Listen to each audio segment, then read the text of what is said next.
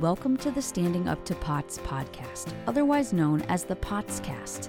This podcast is dedicated to educating and empowering the community about postural orthostatic tachycardia syndrome, commonly referred to as POTS.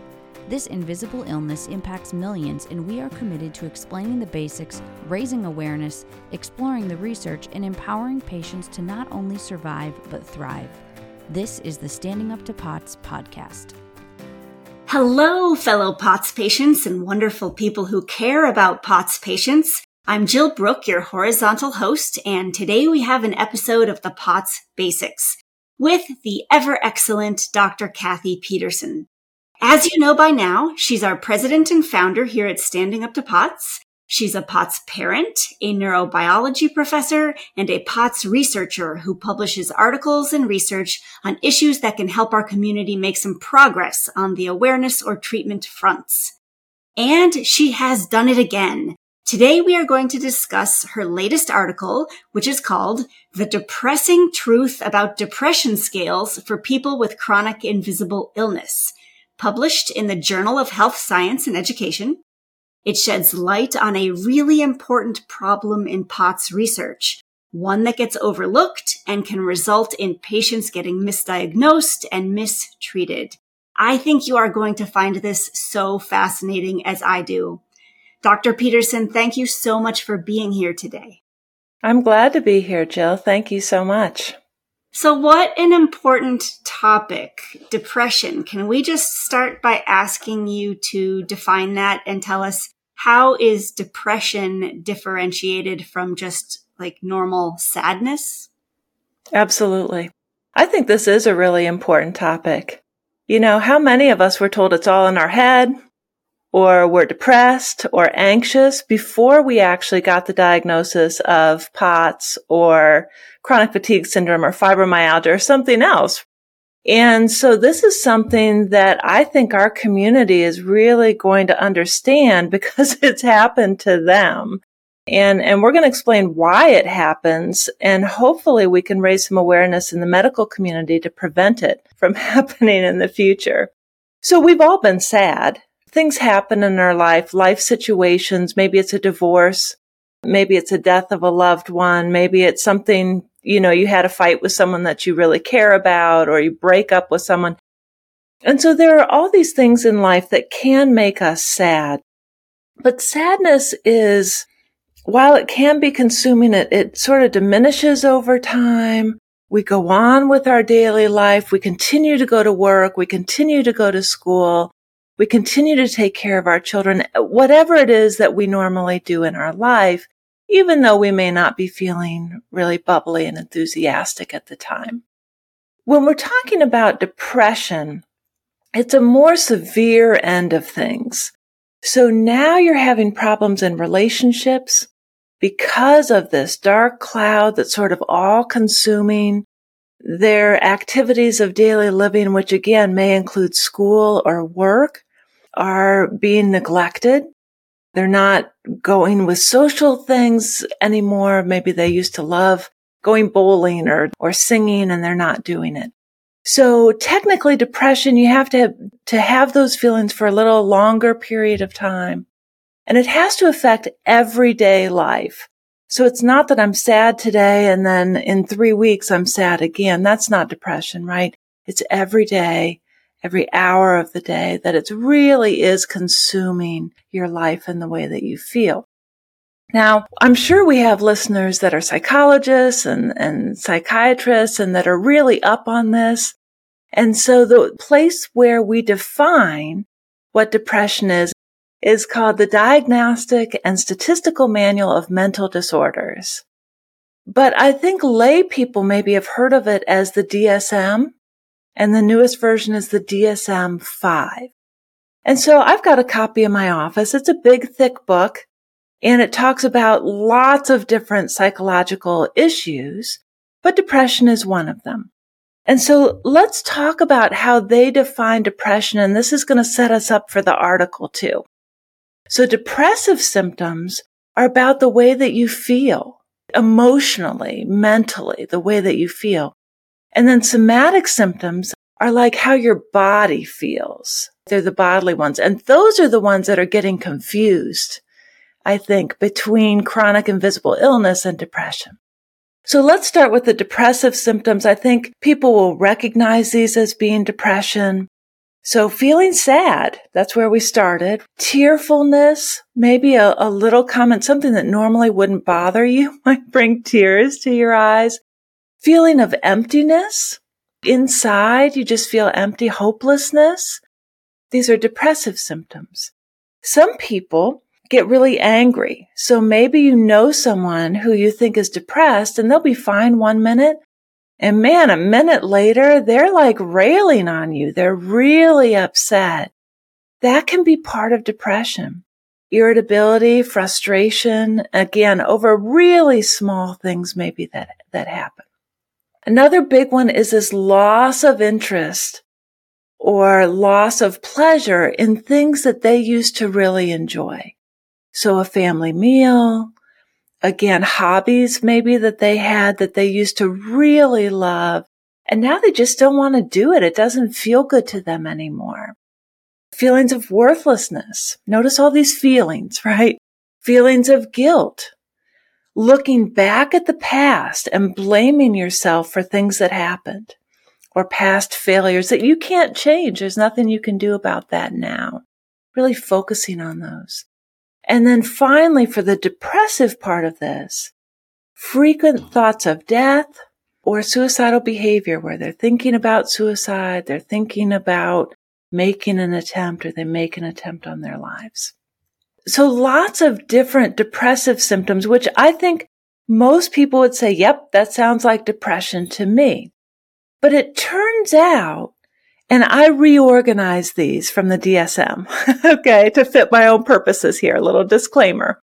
But the second half of these are called somatic symptoms, or what I'm calling somatic symptoms, which again, folks, I mean bodily symptoms. And this again is where I think the confusion's going to come. Sleep disturbance. Jill and I, you know, we did that paper several years ago now that showed that 97% of POTS patients have sleep disturbance. you know, they have insomnia, that sort of thing. Other people with depression sometimes will sleep too much. I think in the POTS community, it's more heads towards the insomnia side of things, not sleeping well. So tiredness and lack of energy. Think about how many POTS patients feel that. Changes in appetite. And I think for a lot of folks, that's a decrease in appetite and then a decrease in weight. Not everyone in the POTS community has that, but many people do. Anxiety, agitation, restlessness. I think of that sort of with that hyperadrenergic POTS where you're on the move, you're wired, right? All the time. Does that have to do with depression? Meh, in your case, Jill, I think it has more to do with your POTS, right? And more with those darn mast cells and all that other stuff that's going on. And then here people are going to be raising their hands, trouble thinking, concentrating, making decisions and remembering things. In our community, we call that brain fog, right? Mm-hmm. But I'm reading right out of the DSM. I'm reading out of what psychologists and psychiatrists use to quantify depression, slowed speaking or bodily movements. I know for, again, from my own daughter, when she is really run down, man, she is slow moving. And that again doesn't have to do with depression. It's from her physical illness, her POTS. Here, you're going to love this one, Jill. You ready? Yep. Unexplained physical problems like back pain, headaches, migraines. Think how many in our community have migraine headaches.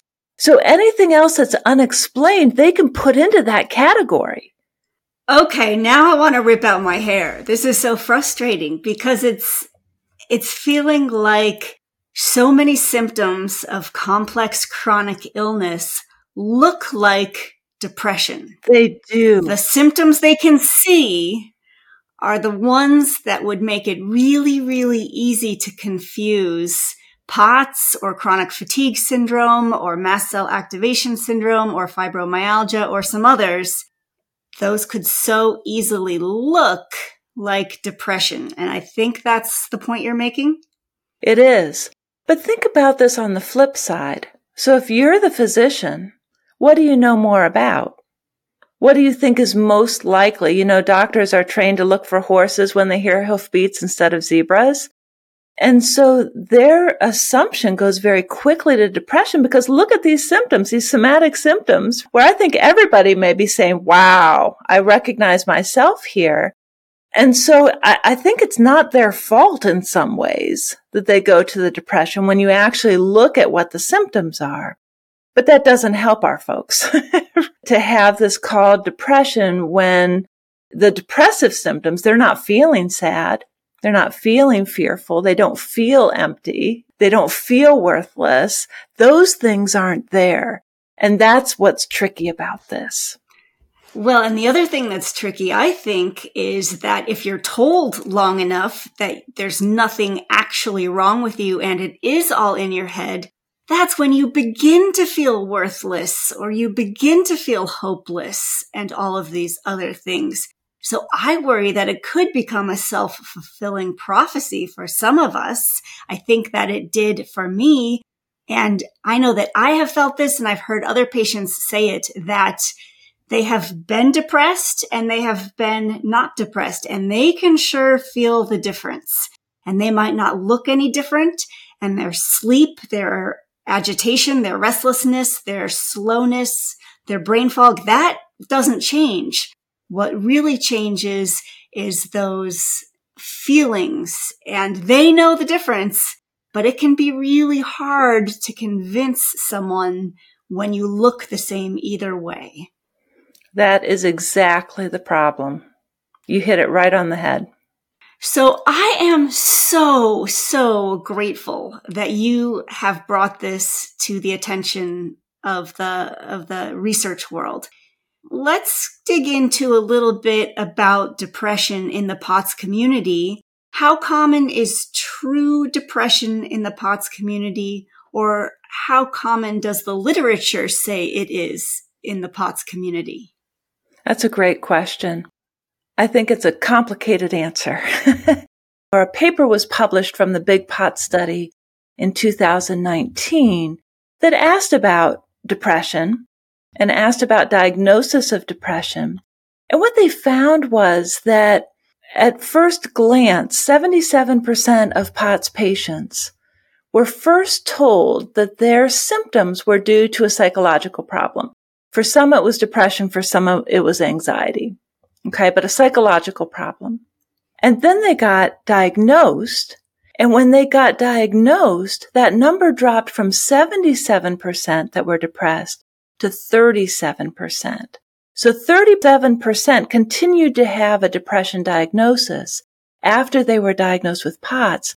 But what that means is 40% of people who were first told that they were depressed lost that diagnosis sort of magically when their physical illness was correctly diagnosed. There was another study in 2018 that looked at the rates of depression in POTS. And what they found is that folks with POTS have about the same rates of depression as the general population which is good. That means that we're not all depressed, that not everybody in the community is depressed. It's about the same as people that don't have POTS. But what I found fascinating in that article is that the folks that were diagnosed with POTS had mild or moderate levels. They were not severely or extremely depressed. So they were actually in the lower half on these depression categories. So even when they were depressed, they were not that severe depression, which is good news again for our community. So that's interesting. Okay, so can you talk more about the issues for POTS patients when they're being assessed for depression? Right. So our problem is that these scales, these instruments that measure depression often look at those somatic symptoms that we were just talking about, the bodily symptoms. And so these are the ones that can be contaminated by a chronic invisible illness like POTS, like Ehlers-Danlos, like fibromyalgia, like mast cell activation. And so again, just to remind everybody what I'm talking about with somatic symptoms, it's that appetite change and the change in weight that often goes with it. It's that sleep disturbance and then changes in energy, fatigue, slowness of movement. It's that agitation and irritability. This one, and this comes right off of some of these, these depression instruments.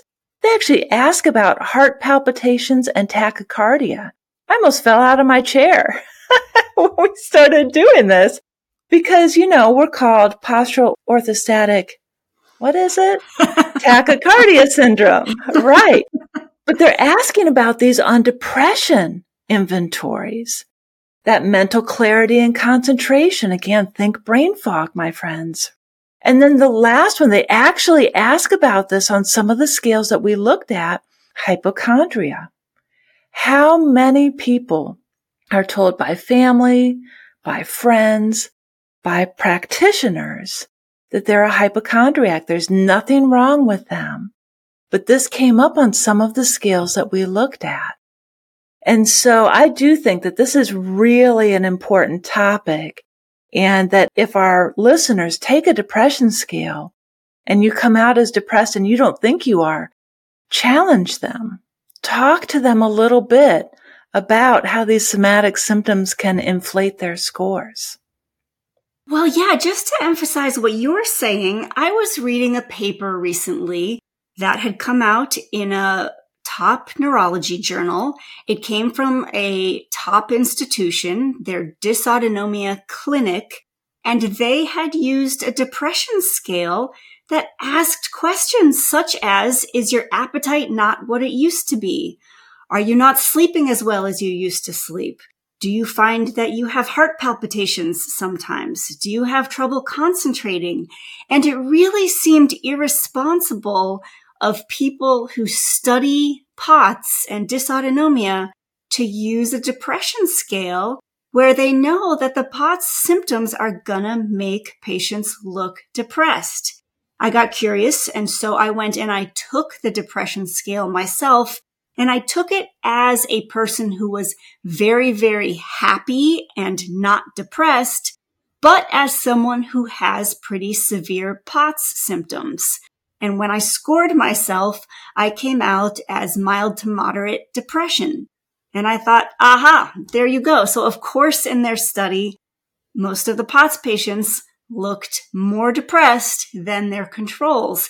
And it, it really seems quite irresponsible. And do researchers not read their own depression scales before they put them in their research? I mean, I wonder if some of these depression scales are just so so common and they're just they're validated they're in the literature they've been used so long that people don't think they just throw them into their research without really considering that there's this major major confound.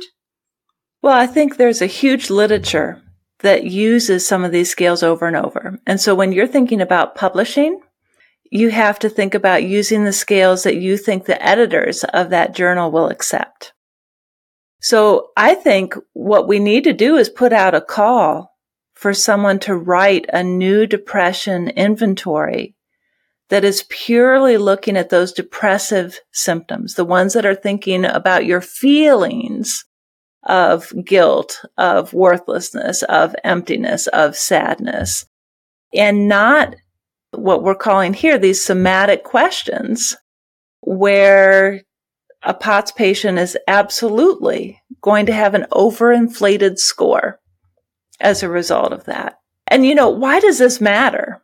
Let's get into that a little bit. Why does it matter if my good friend Jill Brook comes out and let's put you on the, on the moderate. If I'm your doctor, maybe I don't do any more testing.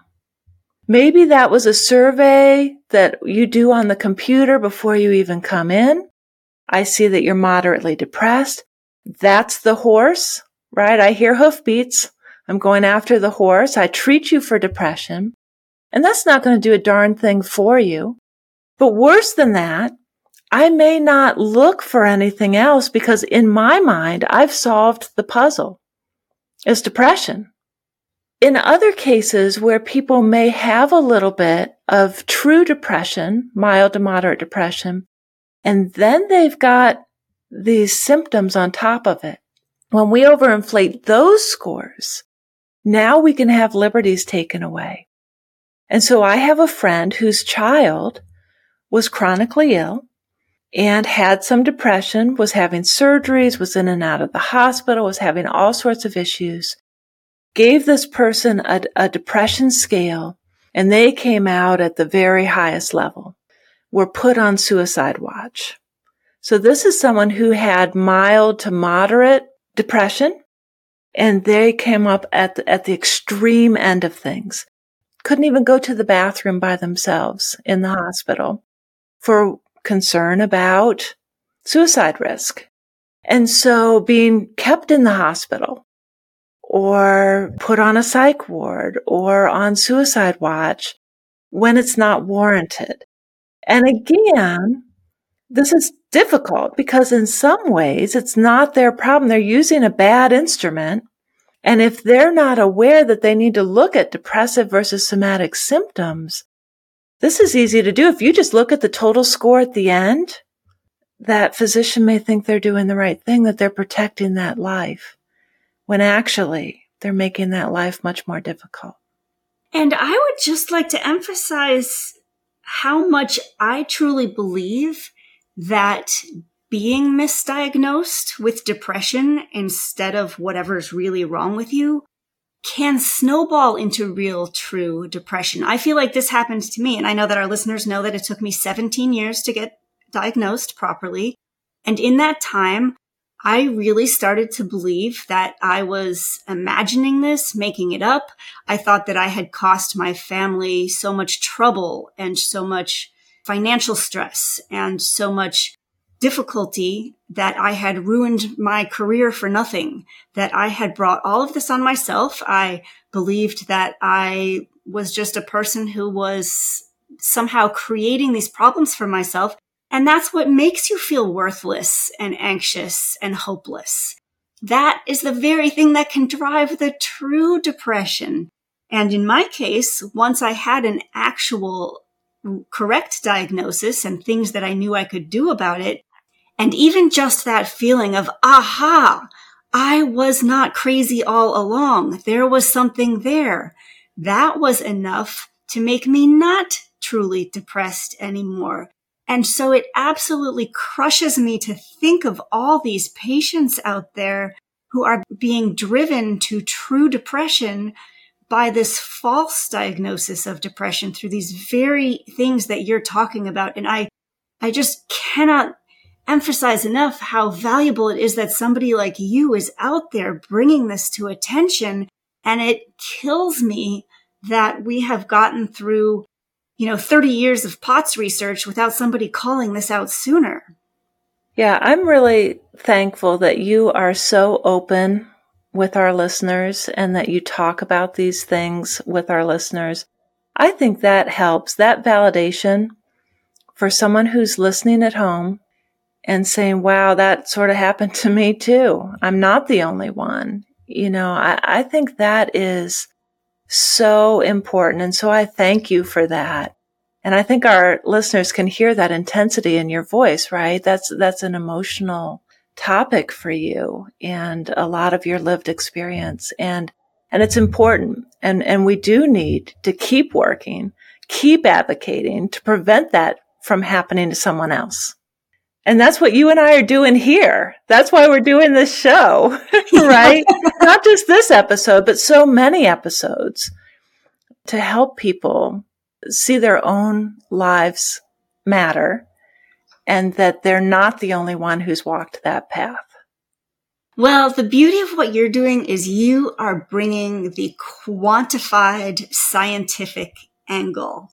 So I love that in your paper, you looked at how do scores change if those somatic symptoms are removed? Can you talk about what you did and what you found? Yeah, this was a crazy study that we published, really. And I do need to call out my good friend Brooke Wagner, who helped me with all of this stuff. But a lot of our listeners may have participated. Standing Up to POTS puts out surveys every once in a while. And this is what we're doing, folks. We are publishing from your data. So this was our own folks. This is our Standing Up to POTS community. We had 685 women who are chronically ill take a variety of tests, but the one that we focused on here is a depression tool called the Beck Depression Inventory 2. Now, the women who took this, most of them come from the POTS community, as you can guess. That's what we're really drawing from.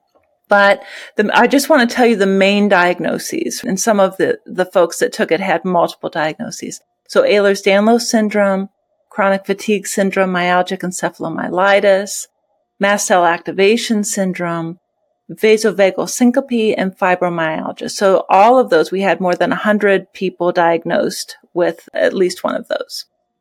And so we're looking at our folks, right? We're looking at you that we're talking about. And this particular survey, it's called the Beck Depression Inventory 2. It divides depression into four categories. So minimal, that's the lowest. That's, you can't get any lower than that. So you can say none. okay. So minimal is the lowest one, then mild, moderate, and then major. You, so you hear people talk about major depression or clinical depression. So that's the most severe form. And so we looked at folks that fell into this category of major depression. So that's the most severe one. And if you look at just the raw scores, 38% of our folks fell into that most severe category, that major depression category. But when we took out those darn somatic symptoms that we've been talking about, appetite, sleep, energy, that sort of brain fog, you know, the mental clarity, that sort of thing, the, the percentage of people that fell into that major depression category dropped to 8%.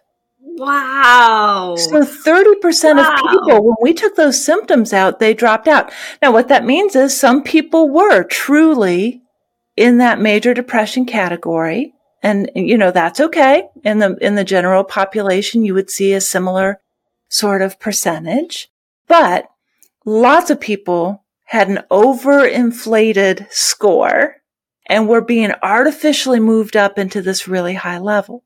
I think just as telling is to skip down to the very lowest category. So that was called the minimal depression. So that's the one like none. It's the lowest category they have.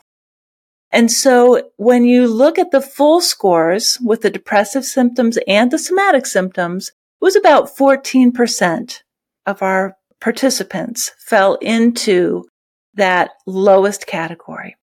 But when you take out those somatic symptoms, those bodily symptoms, it increased to 45%. So now 45% are basically in the none category. When again, you get rid of appetite, weight change, tachycardia, hypochondria, all of those things that we were brain fog, all of those things that we were talking about before. And when I saw that, so Brooke does the stats. I do the writing. That's the way we work this. And when she produced this table, I was like, that's the paper right there. This shift from major depression, which is the highest score. And some folks, a lot of folks actually dropped one level, but a lot of them dropped all the way down. It was those darn somatic symptoms. Well, of course. Were overinflating that. It's crazy.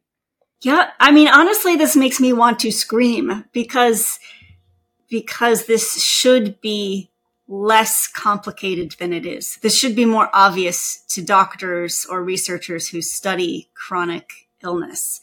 But, but I just want to take a moment to just say that again so that people don't miss it.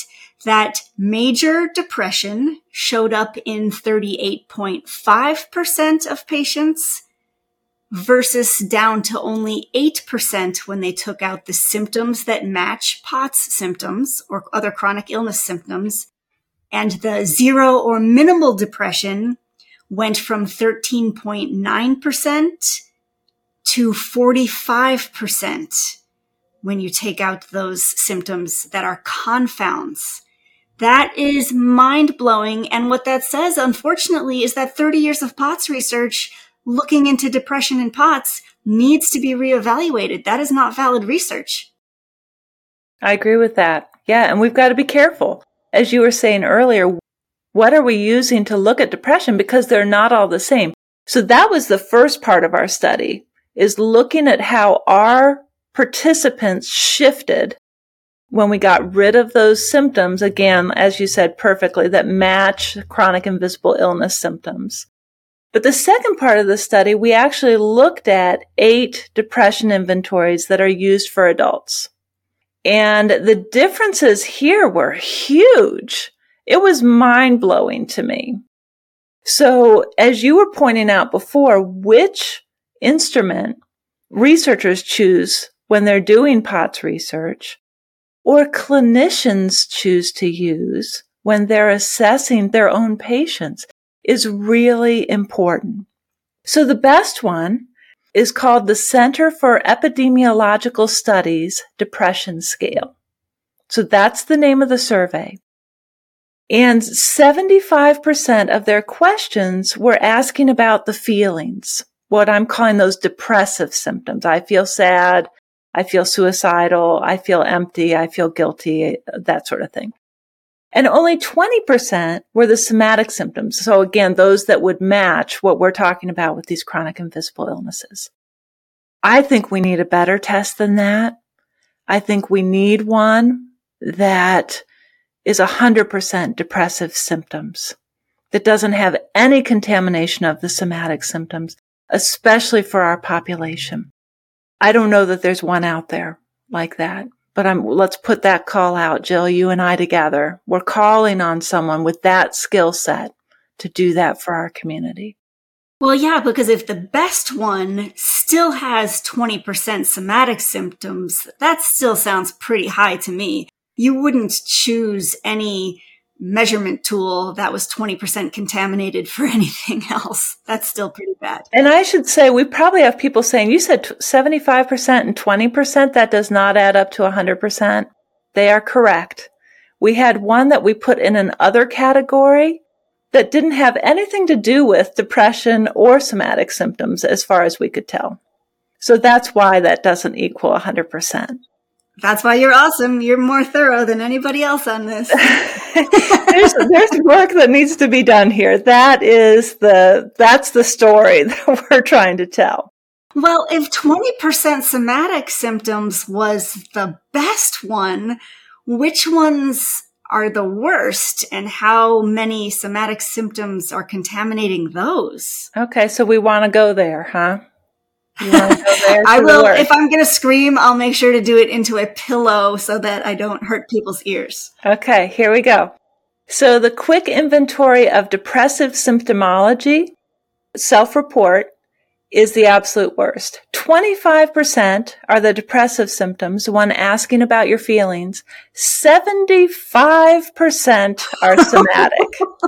Unbelievable. So a POTSie is going to go through the roof on this. They don't need to have any depression at all, and they're going to be in the highest category or the next highest category, especially if their POTS is severe. Unbelievable. So we want to stay away from that. We're not even going to repeat the name because we don't want people to remember it. Okay. I really want to talk about the one that was next to worst. Okay. Can I do that? Please.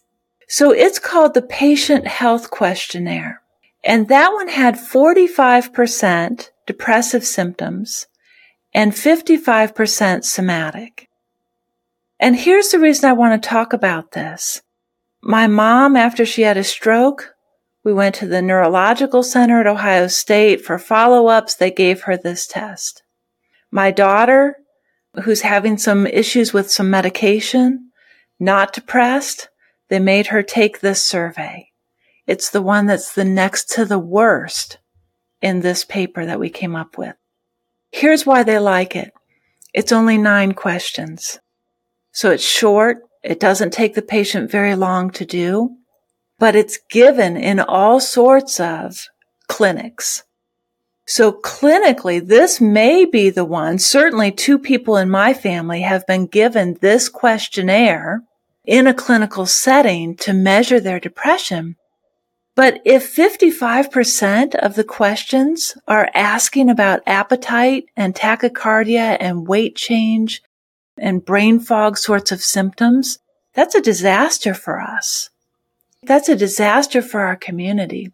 And so here's the other call that maybe needs to come out is for clinicians to move away from this patient health questionnaire, particularly when there could be a chronic invisible illness there. But this one is really commonly used. Yeah, you know, at my doctor's office, they just give this to every single person who walks in the door. And while you're waiting in the waiting room, they have you fill this out so that they can just check everybody. And after reading your paper, I decided that what I'm going to do from now on is I will answer the four questions that are the depressive questions, but for the five that are somatic, I think what I'm going to do is just not answer them and instead draw an arrow to each one with a little note on the side saying, I have POTS with five exclamation points and say, of course I have these things, but it's not depression. And see if I can try to raise that little bit of awareness in a cardiologist's office where they ought to know these things. But I, I do feel like maybe that's how we can try to protect ourselves and try to raise a little bit of awareness at a grassroots level until people get this through their heads. I think that's a great idea. And then attach the paper. Let me just say, before it gets away from me, I love the idea that the cardiologist is screening everyone for depression. I think that's really responsible. I think that's a really good thing that they're trying to do. They're just using the wrong instrument. Let's say that one again. The Center for Epidemiological Studies depression scale is freely available. So they could switch to that one, which still isn't perfect, but it's a lot better than the patient health questionnaire. So kudos to them for looking for the depression, for screening for the depression. You know, if your doctor does this like Jill's does, every time you go in, print out this paper, refuse to answer those somatic questions and, and put the paper with it. Let's make some changes here. They don't even have to read the whole thing. They can scan for the tables. They'll see what test is the best at looking at those depressive symptoms. I love that. So I would just like to say the name of your paper again so people can find it. And you did publish in an open access journal, which means that people don't have to pay $40 to get it. They can just get it for free. It is in the Journal of Health, Science and Education. And I like the name. The name is The Depressing Truth About Depression Scales for People with Chronic Invisible Illness. Yeah, I made that title sort of tongue in cheek. and it stuck. My partner, Brooke Wagner, laughed when she read it and she's like, that's the perfect title. So it stayed in there. But part of the reason that I use that journal is so that people can see these articles. Well, Dr. Pederson, I agree. This is such important work you have done. And you can probably hear that it's a little difficult for me not to be frustrated at all the POTS researchers in the past who have failed to think about this but as usual, you are amazing and you are doing such good and important work. And you're publishing it in the academic literature where it will get noticed by the right people and make the right impact. It's not just patients speaking up and, you know, like me sounding emotional about it. It's you putting it in the scientific literature so that, so that this community can make some progress where it matters. Dr. Pederson, thank you so, so much. Is there anything else we should say about this today? I guess I would say that for people that recognize their story in here, where they've been told that they're depressed, but they don't feel like they're depressed, believe yourself. Look to your own truth and don't let anybody else on the outside tell you what you're feeling. And know that there are these issues. So even if you scored higher than you think maybe you should have on that test, that it may be these other symptoms. And don't make that part of your identity. My doctor said I'm depressed. I don't feel depressed, but maybe this is what depression feels like. Don't give them that kind of power, at least in this arena. Trust your gut. Amen. Well, as always, thanks a million. And hey, listeners, we hope you enjoyed this discussion. We'll be back next week. Until then, thank you for listening. Remember, you're not alone, and please join us again soon. As a reminder, anything you hear on this podcast is not medical advice. Consult your healthcare team about what's right for you. This show is a production of Standing Up to POTS, which is a 501c3 nonprofit organization. You can send us feedback or make a tax deductible donation at www.standinguptopots.org. You can also engage with us on social media at the handle Standing Up to POTS. If you like what you heard today, please consider subscribing to our podcast and sharing it with your friends and family. You can find us wherever you get your podcasts or at www.thepotscast.com. Thanks for listening.